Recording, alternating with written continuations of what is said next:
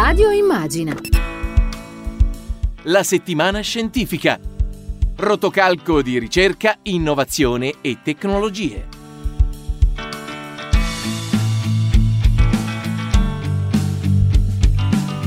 Ben ritrovate e ritrovati a questa nuova puntata della settimana scientifica, rubrica dedicata alla scienza, all'innovazione e alla tecnologia condotta da Francesco Rea. Potete chiedere approfondimenti, temi da svolgere semplicemente scrivendo a radiochiocciolaimmagina.eu oppure inviando WhatsApp al numero di telefono 342 142 6902. Come di consueto iniziamo la nostra trasmissione con la rassegna stampa a cura di Giulia Bonelli. Bentrovata Giulia. Grazie Francesco, ben trovato, come stai? Tutto molto bene come al solito. Allora la scorsa settimana una lunga rassegna stampa che dovevamo riprendere diciamo un po' tutto agosto, oggi siamo nella normalità, Partiamo come di consueto dal Covid, vediamo se ci sono delle novità, tanto ormai il dibattito è solo politico. Sì, esatto, settimana scorsa avevamo un po' delineato le novità dell'estate, come dicevi anche tu, avevamo parlato anche di di vaccini e questa settimana il dibattito è molto acceso, ma di questo se ne parlano anche altre sezioni e altre rubriche di Radio Immagina. Noi qui eh, questa settimana parliamo di due studi eh, il primo è un aggiornamento, in realtà è sia una buona che una cattiva notizia. La buona notizia è che il vaccino, uno, il sec- l'ultimo rimasto vaccino italiano della Takis in collaborazione con Rotta Pharmabiotech ha passato la fase 1, quindi la fase clinica cruciale per andare avanti, però la cattiva notizia è che non ci sono fondi per continuare, quindi eh, diciamo presumibilmente si fermerà qui ed è molto difficile in questo stadio che avremo poi un vaccino italiano, anche perché è molto difficile reclutare poi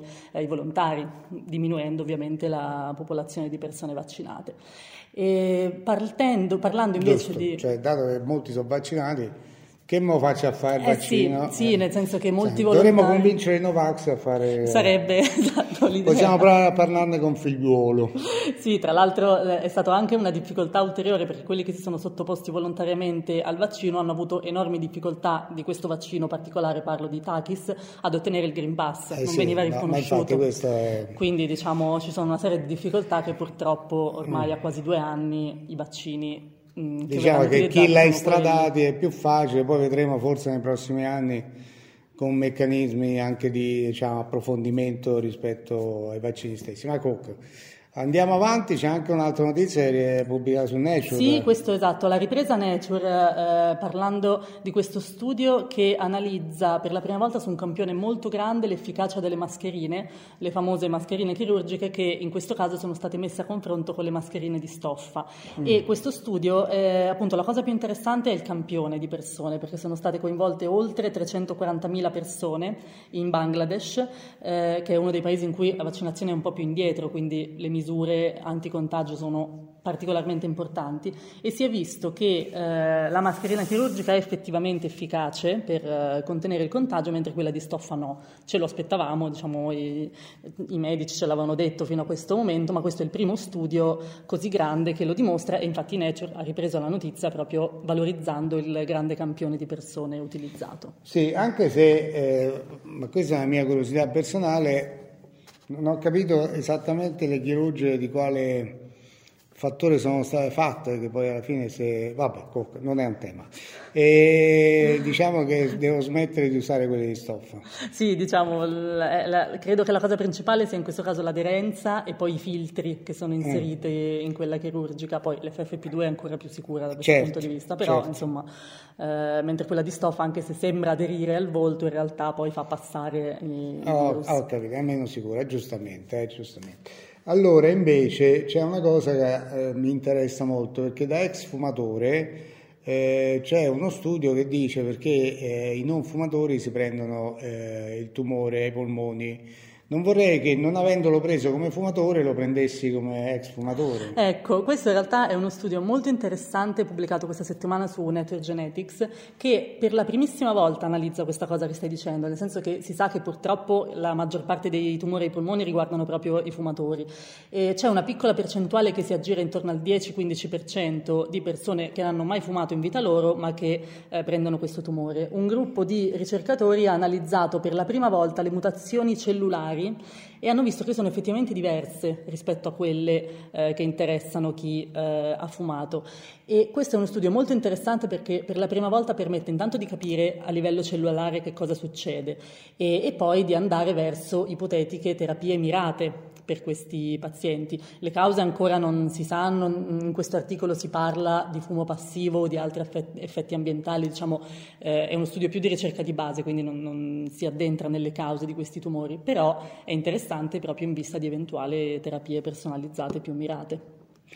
Bene, ehm, che altro ci racconta la rassegna di oggi? Passiamo alla fisica, che mm. è una notizia che gli ascoltatori l'avranno letto, sentito, ha un po' monopolizzato i giornali scientifici e non di questi giorni. Parliamo di fusione nucleare. Mm. Pare che siamo sempre più vicini alla fusione nucleare e quindi a ottenere questa fantomatica energia pulita, che imita in un certo senso l'energia, eh, la, la, il tipo di, di reazione che avviene nelle stelle. Che avviene nel Sole, certo, perché la fissione quella usata per le centrali nucleari, ma produce una serie di scorie, la fusione invece brucia tutto quello che riguarda eh, appunto la produzione di energia e quindi non ha eh, residui che è appunto quella di tipo solare, che però eh, insomma, è un po' complicata. È complicatissima soprattutto per le temperature, perché sappiamo che il Sole, così come tutte le altre stelle, hanno temperature elevatissime. Riprodurre queste temperature e quindi poi questo processo di fusione sulla Terra è complicatissimo. Ci sono in realtà quasi riusciti tre laboratori diversi. Il primo è stato in realtà già qualche settimana fa in Germania ed è un laboratorio che appunto ha mh, provato a raggiungere queste temperature così elevate e quindi ehm, ha, ha messo a punto questo reattore reattore nucleare eh, che per la prima volta appunto ha quasi raggiunto questi meccanismi di fusione. Appunto, il risultato è stato raggiunto da questo reattore che si chiama Stellarator, appunto il nome del reattore, a Beldenstein, che è una località in Germania. Mm. Ehm, il secondo studio che sempre si avvicina, si parla di fusione quasi riuscita, invece ehm, è avvenuto in, negli Stati Uniti, al, nei laboratori del Lawrence Livermore National Laboratory, quindi in California, e ehm, è stata in, in questo caso innescata una reazione che ha prodotto addirittura il 70% dell'energia usata per avviare questo processo. Quindi per quello che servirebbe vicini. alla fusione. Esatto, esatto. Eh, però l'annuncio finale, l'annuncio finale, che è quello poi ci riguarda direttamente. Esatto, ci riguarda direttamente perché c'entra anche l'Italia ed è quello che in realtà si è avvicinato di più. E parliamo di um, un esperimento che è stato realizzato all'MIT e in particolare da uno spin-off eh, in cui l'ENI, eh, quindi anche diciamo, l'ENI italiano, è il principale azionista.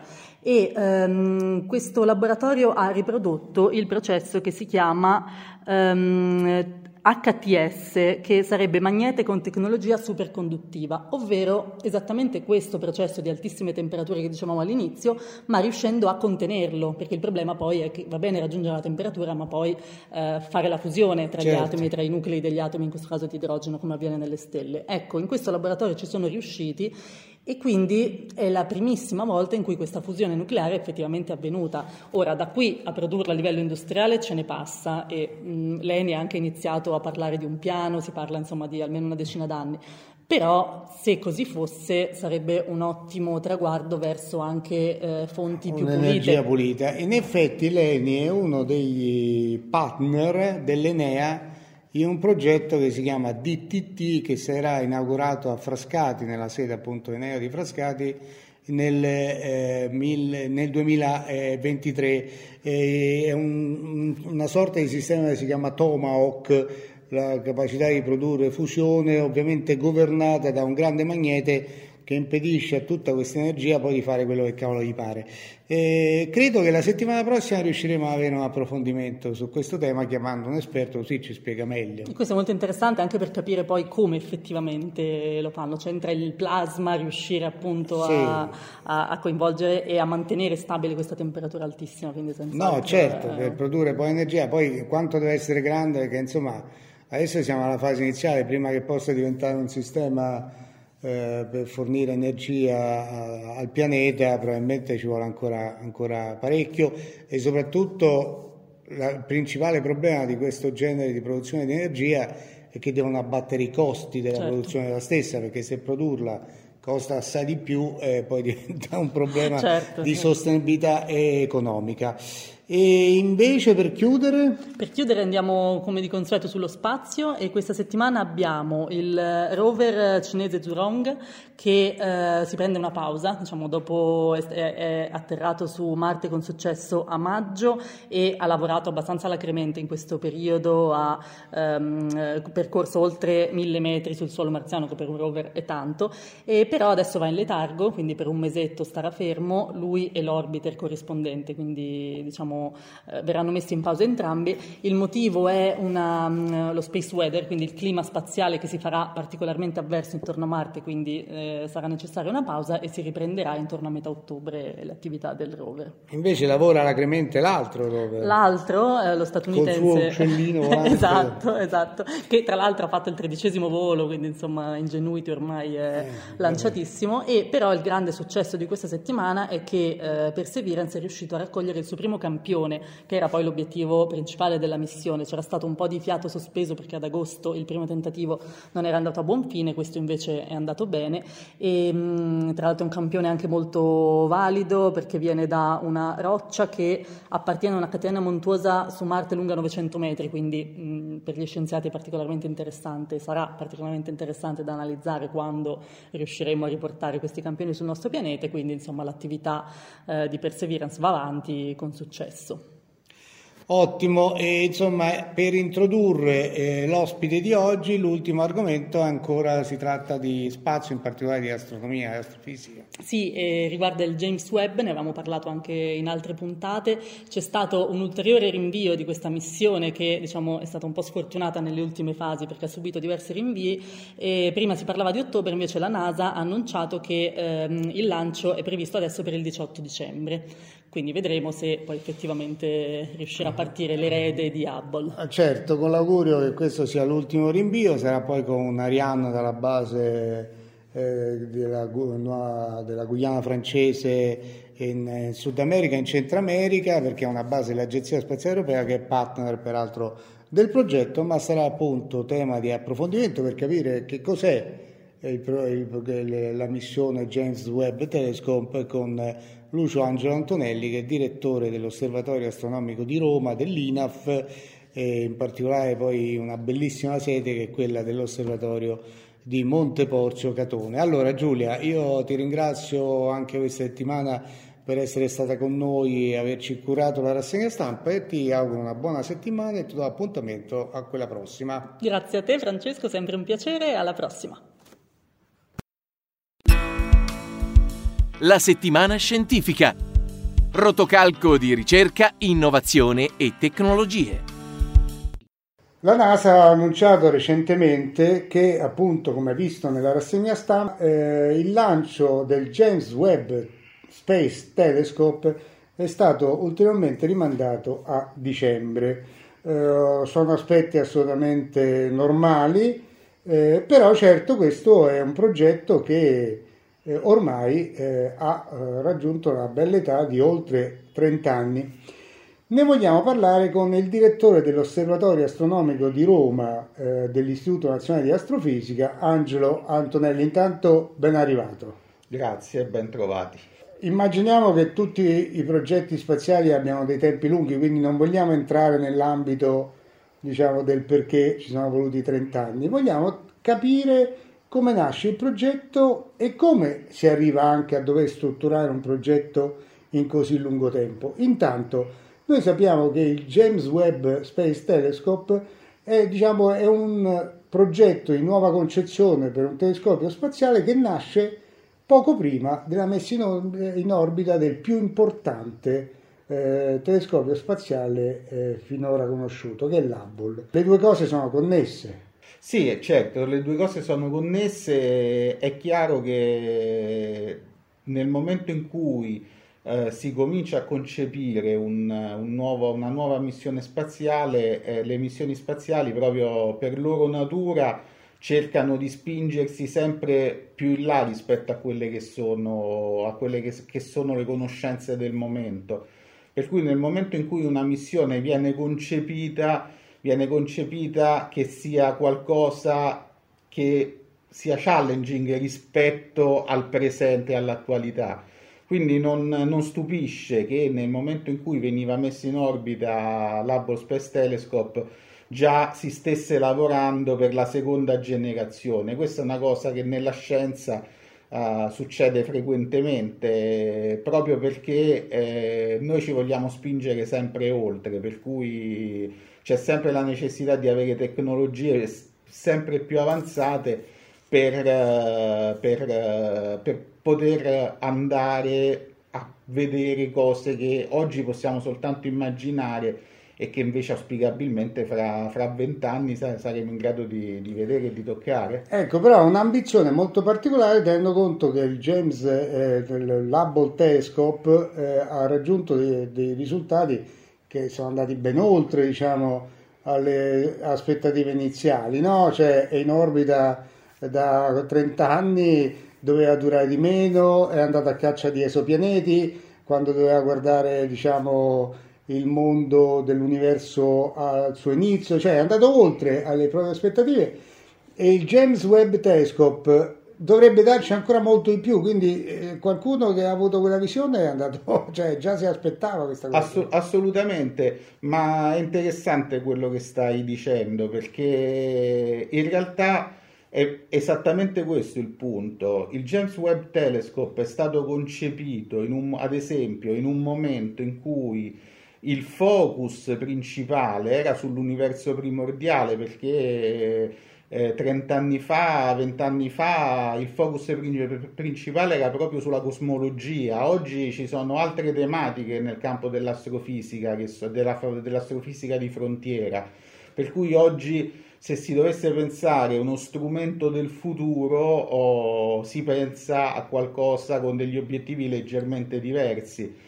Um, però appunto viene, viene, costruito quello che è lo strumento, viene, si inizia a pensare come costruire e poi viene realizzato, costruito quello che è lo strumento che vuole andare a rispondere alle domande che lo strumento che invece in quel momento rappresenta la, la, la, la generazione del momento comincia ad aprire perché eh, appunto oh, strumenti nuovi portano nuove domande, quindi noi dobbiamo già cominciare con visione a pensare alla strumentazione del futuro. Ma può essere che le, gli enormi risultati ottenuti con l'Hubble, appunto, dico che andavano al di là diciamo, delle aspettative, abbia poi anche condizionato il progetto James Webb per renderlo sempre più efficiente sulla base dei risultati ottenuti dall'Hubble? Sicuramente sì, sicuramente sì, eh, anche per questo diciamo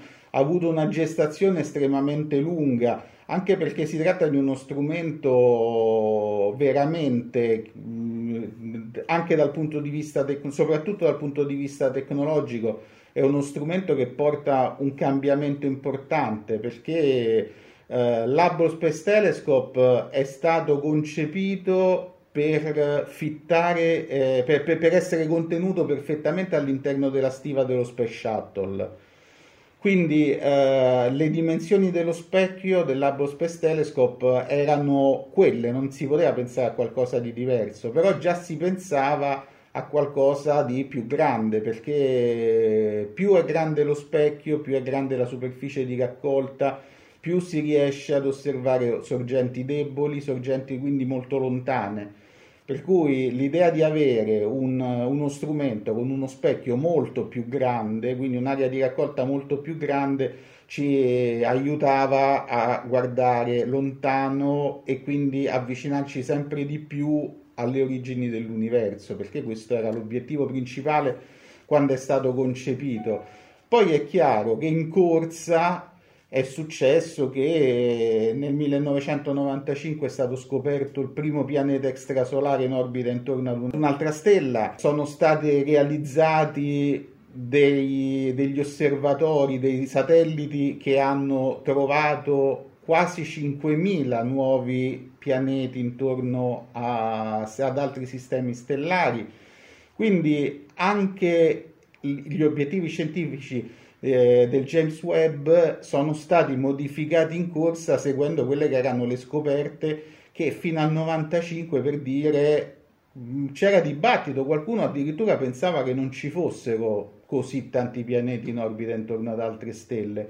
Quindi nel momento in cui è diventato assodato che c'erano questi pianeti, a quel punto oh, la domanda successiva era, beh, se ci sono, ma sono adatti alla vita, e allora qual è il modo per sapere se sono adatti alla vita? Ad esempio capire se hanno un'atmosfera, e per capire se hanno un'atmosfera c'è bisogno di specchi molto grandi che ci permettono di raccogliere informazioni estremamente difficili da raccogliere. Come... No, in effetti, voglio dire, l'Hubble è andato molto al di là delle sue aspettative, viene usato appunto anche nella ricerca del, dei pianeti extrasolari e soprattutto nelle sue analisi diciamo, delle atmosfere attraverso i vari filtri che come dire i vari pianeti e le stelle possono fornire. James Webb Telescope da questo punto di vista rappresenta un'aspettativa enormemente grande. Enormemente in, Intanto grande. ci può dire qual è la differenza tra avere, immagino che sia importante, un, un osservatorio a circa 300 km in orbita, su, in orbita terrestre a Lagrange 2 dove sarà destinato il James Webb Telescope? Allora, uh, l'Hubble Space Telescope si trova a circa sì, 400 km Chiedo in scusa, Sì, 400... sì perché eh, ovviamente è stato messo in orbita utilizzando lo Space Shuttle quindi c'era anche un discorso di tipo tecnologico per, per poterlo mettere in orbita in quell'orbita lì. È stato messo in quell'orbita pensando anche al fatto che era necessario intervenire nel corso degli anni sull'Hubble Space Telescope per mantenerlo attivo, quindi sono state fatte tante missioni sempre con lo Space Shuttle dove gli astronauti hanno agganciato l'Hubble Space Telescope, hanno fatto la manutenzione hanno cambiato gli strumenti montando strumenti fuoco, che andavano al fuoco del telescopio più moderni, più attuali. Prendere invece uno strumento come James Webb e portarlo a un milione e mezzo di chilometri eh, lontano dalla Terra, per cui la Terra a quel punto non rappresenta più, o a 300 km la Terra occupa una porzione di cielo enorme Uh, a un milione e mezzo di chilometri è decisamente, più, è decisamente più piccola, quindi non dà più grandi problemi e portarlo lì significa avere una possibilità molto più grande di osservare tante porzioni di cielo diverse eh, per periodi di tempo più lunghi. Sicuramente c'è un aspetto tecnologico estremamente interessante dietro, anche dietro l'idea di dove, di dove, posizionarlo. Cioè può prendere un pezzo di cielo maggiore? Diciamo può puntare eh, regioni di cielo per periodi decisamente più lunghi rispetto ad uno strumento che è in orbita bassa e che sarebbe occultato dalla Terra. Ah. Quindi il fatto che può puntare regioni di cielo per tempi più lunghi ci permette di andare sicuramente più profondi sulla singola esposizione. Perché stiamo parlando di una distanza che è tre volte Terra-Luna, no? Esatto, più di tre volte Terra-Luna. Più di tre volte Terra-Luna. Il diametro diciamo, del telescopio lo fa diventare il più grande telescopio ottico eh, in orbita spaziale. Assolutamente no? sì. Ed è anche una bella impresa quella, perché poi alla fine anche formare uno specchio di quel genere non è stato banale. Insomma. Assolutamente, forse è l'aspetto tecnologico più, più importante, cioè quello di creare uno specchio, ovviamente non esiste nessuna ogiva di razzo capace di contenere un oggetto di 6 metri e mezzo di diametro, quindi doveva essere uno specchio che si apriva che, e andava a formare lo specchio finale eh, attraverso una serie di operazioni complesse una volta raggiunto, una volta che ha raggiunto la sua posizione in orbita. Quindi da questo punto di vista era un'operazione estremamente complessa la tecnologia degli specchi tassellati è una tecnologia oramai ben consolidata, peraltro pochi sanno che è una tecnologia che è stata pensata per la prima volta in Italia negli anni 30 da un astronomo italiano Guido d'Arturo, che era il direttore dello, della specola di Bologna e che appunto per primo negli anni 30 ha avuto l'intuizione di utilizzare specchi tassellati per poter fare specchi molto più grandi quindi utilizzare degli esagoni che sono quelli, diciamo la figura dell'esagono è quella che, che meglio riesce a riempire un cerchio per poter fare per poter fare e poi avere il focus diciamo rispetto focus al centro rispetto al centro. Per cui è una, te- è una, tecnologia che a partire dagli anni 70 è stata utilizzata sui grandi telescopi ed è quella per esempio che, che verrà utilizzata per realizzare il grande telescopio da 40 metri di diametro mm, eh, ma di questo poi ci arriviamo perché poi alla fine la, la, la storia degli specchi che siano poi sulla Terra quelli attivi o adattivi. Eh, sono elementi diciamo, che nell'astronomia negli ultimi vent'anni hanno avuto dei processi estremamente importanti. Intanto ricordiamo che se per il James Webb parliamo di metri, per l'Hubble parliamo di... Lo specchio del, dell'Hubble, del, della, uh, della, dell'Hubble Space, Space, Telescope, è il massimo, il massimo diametro che poteva essere messo in orbita per uno specchio monoblocco che è circa due metri e mezzo. Ah, quindi era, un, era, comunque un, era un, diciamo, è, uno, è, un, telescopio grande. Piuttosto grande, e, e, diciamo che però è un terzo di quello che sarà il James Webb. Ora, l'Hubble lavorava anche nell'ultravioletto e, e, invece sul James Webb è stato scelto eh, l'infrarosso. Il medio infrarosso ce l'aveva anche l'Hubble, se non ricordo sì. male. E qual è la differenza di questa scelta? È una scelta, appunto, una scelta dettata da quella che era il, il, nel momento in cui è stato concepito il James Webb, quello che erano le domande più cogenti dell'astrofisica del momento. In quel momento sicuramente c'era il, eh, un forte interesse verso la cosmologia, quindi andare a studiare l'universo oh, il più, lontano, più vicino possibile alle sue origini, quindi guardare il più lontano possibile. Eh, noi sappiamo che appunto più guardiamo lontano, più la radiazione si sposta verso il rosso, quindi poter guardare nelle, nell'infrarosso oh, ci permette di, eh, appunto, di andare molto lontano nel tempo, nello spazio, nel tempo e quindi avvicinarci sempre di più alle origini dell'universo e quindi andare a vedere le prime strutture che si sono formate nell'universo. Le ultime due domande. La prima è, eh, se uno dovesse mettere in relazione il James Webb Telescope e l'ELT, cioè l'Extremely Large Telescope European Extremely Large Telescope, come sono le sinergie? Cioè, qual è la sinergia che li collega? Se c'è, ovviamente. Uh, dunque, eh, c'è, c'è, sicuramente una sinergia. Il fatto che noi stiamo utilizzando il James Webb nello spazio o mh, soprattutto nell'infrarosso, un telescopio da 6 metri, eh, da 6 metri e mezzo ci, ci dà delle possibilità uh, estremamente importanti non, è, non c'è una diretta, non, non si può compare, com, confrontare direttamente perché un telescopio da 40 metri di diametro è veramente qualcosa che è quattro volte più grande quella che è la classe attuale dei, dei telescopi. Appunto, prima si, stava citando le, si stavano citando le ottiche adattive perché si manda un telescopio del, nello spazio? Un telescopio si manda nello spazio perché c'è l'atmosfera terrestre che sostanzialmente a noi dà fastidio. L'atmosfera terrestre è un filtro che viene attraversata dalla luce della sorgente che noi vogliamo studi- studiare e nel momento in cui la luce l'attraversa un po' viene, modif- viene deformata dalla, dall'atmosfera. Quindi il nostro avere degli strumenti immersi nell'atmosfera terrestre ci limita un pochino, quindi il, il, massimo è poterli mandare nello spazio perché eliminiamo il problema dell'atmosfera.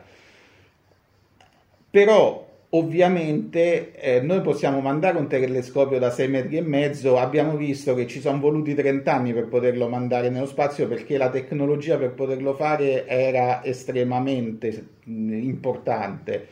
Um, un telescopio da 40 metri, mandarlo nello spazio oggi sarebbe impossibile, anche ass- pensando di assemblarlo in orbita sarebbe una, una cosa estremamente costosa se pensiamo che, eh, che il JWST, eh, James Webb, è sicuramente le, il, il, telescopio spaziale più costoso mai costruito fino ad oggi, un telescopio da 40 metri sarebbe un costo inaudito, quindi eh, impraticabile.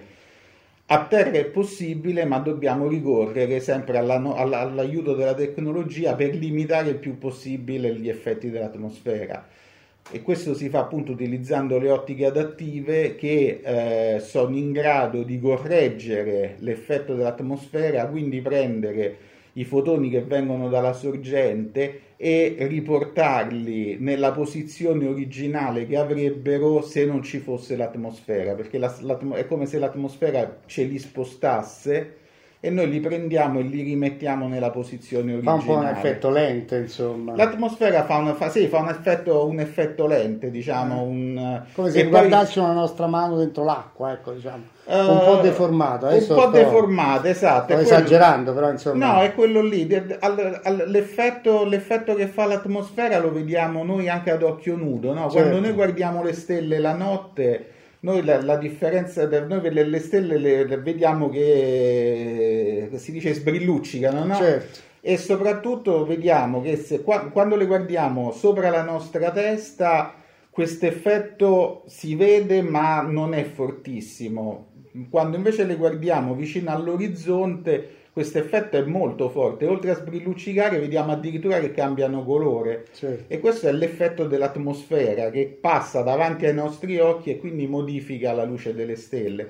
E noi dobbiamo fare in modo di eliminare con i telescopi questo tipo di problema. Questo viene fatto appunto utilizzando le ottiche adattive e effettivamente questo, questo escamotage tecnologico ci aiuta ad eliminare una porzione fortissima, del, stiamo, eliminiamo quasi interamente l'effetto dell'atmosfera e a quel punto vincere il diametro del telescopio perché più è grande eh, e, certo. più, e, più, va bene, più ci aiuta certo. a vedere lontano. lontano. E bisogna riconoscere che le ottiche adattive l'Italia diciamo, tecnologicamente è molto avanzata. L'Italia è uno dei paesi leader in questo campo, siamo sicuramente tra i più bravi a farle. Ecco, a proposito d'Italia, eh, sul James Webb Space Telescope ci sono più di 200, 266 mi pare eh, sperimentazioni insomma, collegate. Eh, eh, sì, ci sono, ci sono delle, dei progetti osservativi progetti che vogliono utilizzare certo. lo Space Telescope. Oh, un pezzo non banale è proprio italiano dell'Istituto Nazionale di Astrofisica. Assolutamente sì, assolutamente sì. Ci, allora ci sono tre tipi diversi di progetti. Ci sono i, i large program che, eh, che prevedono un numero molto elevato, oltre le mille ore di osservazione ci sono i medium program, i medium project e gli small project. Allora, uh, noi come comunità italiana, che peraltro accediamo al tempo telescopio perché eh, l'ESA partecipa alla realizzazione dello, del James Webb Telescope e quindi l'Italia facendo parte dell'ESA può partecipare, può accedere al tempo de- te- osservativo del telescopio noi abbiamo nove progetti APA italiano, di cui sette proprio dell'INAF e, e due dell'università. E, mm, e, poi abbiamo oh, diversi coai, quindi mm, scienziati che partecipano al progetto nei progetti medi ma cosa importa- importantissima abbiamo quattro Goai, eh, scusate, abbiamo un certo numero di Goai in ben quattro progetti grandi, large uh, progetti, large programs, che sono quelli che devono in qualche modo oh, fare il... Eh, giustificare l'esperimento, l'osservatorio che è stato costruito, quindi quelli che hanno l'obiettivo scientifico più ambizioso. Più ambizioso sì. E noi, il fatto di, di, partecipare è un riconoscimento verso la comunità italiana, dell'astrofisica italiana, che gli scienziati che partecipano sono persone che possono dare un contributo importante a questa che sarà poi Uh, la, la, rappresenterà la, il, il, lascito del, del, dell'esperimento al, dell'osservatorio alla comunità scientifica. Allora, un'ultima domanda che non era prevista, ma eh, visto che si sta parlando tanto di Luna, eh, secondo lei un osservatorio astronomico sulla Luna? Sarebbe un'ottima, un'ottima cosa perché un osservatorio astronomico sulla Luna avrebbe il vantaggio di, di avere diciamo, un, una base solida su cui poggiare eh, e non avrebbe il, il fastidio dell'atmosfera. Indubbiamente tutte le problematiche legate all'assemblaggio della strumentazione in orbita, no, scusate, de, dell'assemblaggio della strumentazione nello spazio verrebbe più o meno mantenuta perché per portarle sulle, sulla Luna le cose bisogna sempre comunque lanciarle dalla Terra. Però avremmo indubbiamente dei vantaggi. Nel, dal punto di vista dei telescopi ottici sicuramente eh, ma anche sotto tanti, per tutti gli altri aspetti che riguardano sia la presenza dell'atmosfera appunto ottico, infrarosso, ultravioletto ma anche gli effetti della, dell'attività umana, per esempio un radiotelescopio sul lato nascosto della Luna eh, sarebbe sicuramente uno strumento particolarmente efficace perché non verrebbe disturbato dalle trasmissioni umane. Certo, allora diciamo che chissà, forse i prossimi 30 anni saranno dedicati a questo.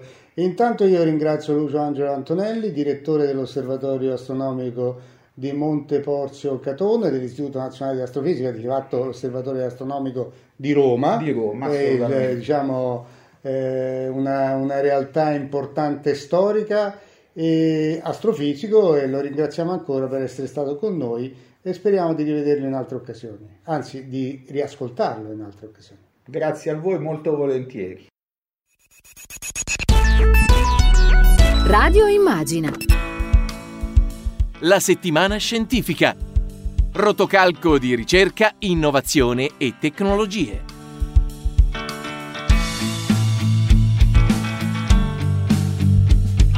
È il momento di salutarci, si è conclusa questa nuova puntata della settimana scientifica.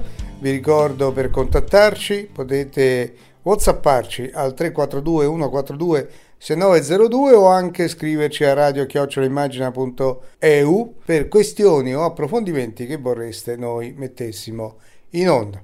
Grazie a tutti e alla settimana prossima.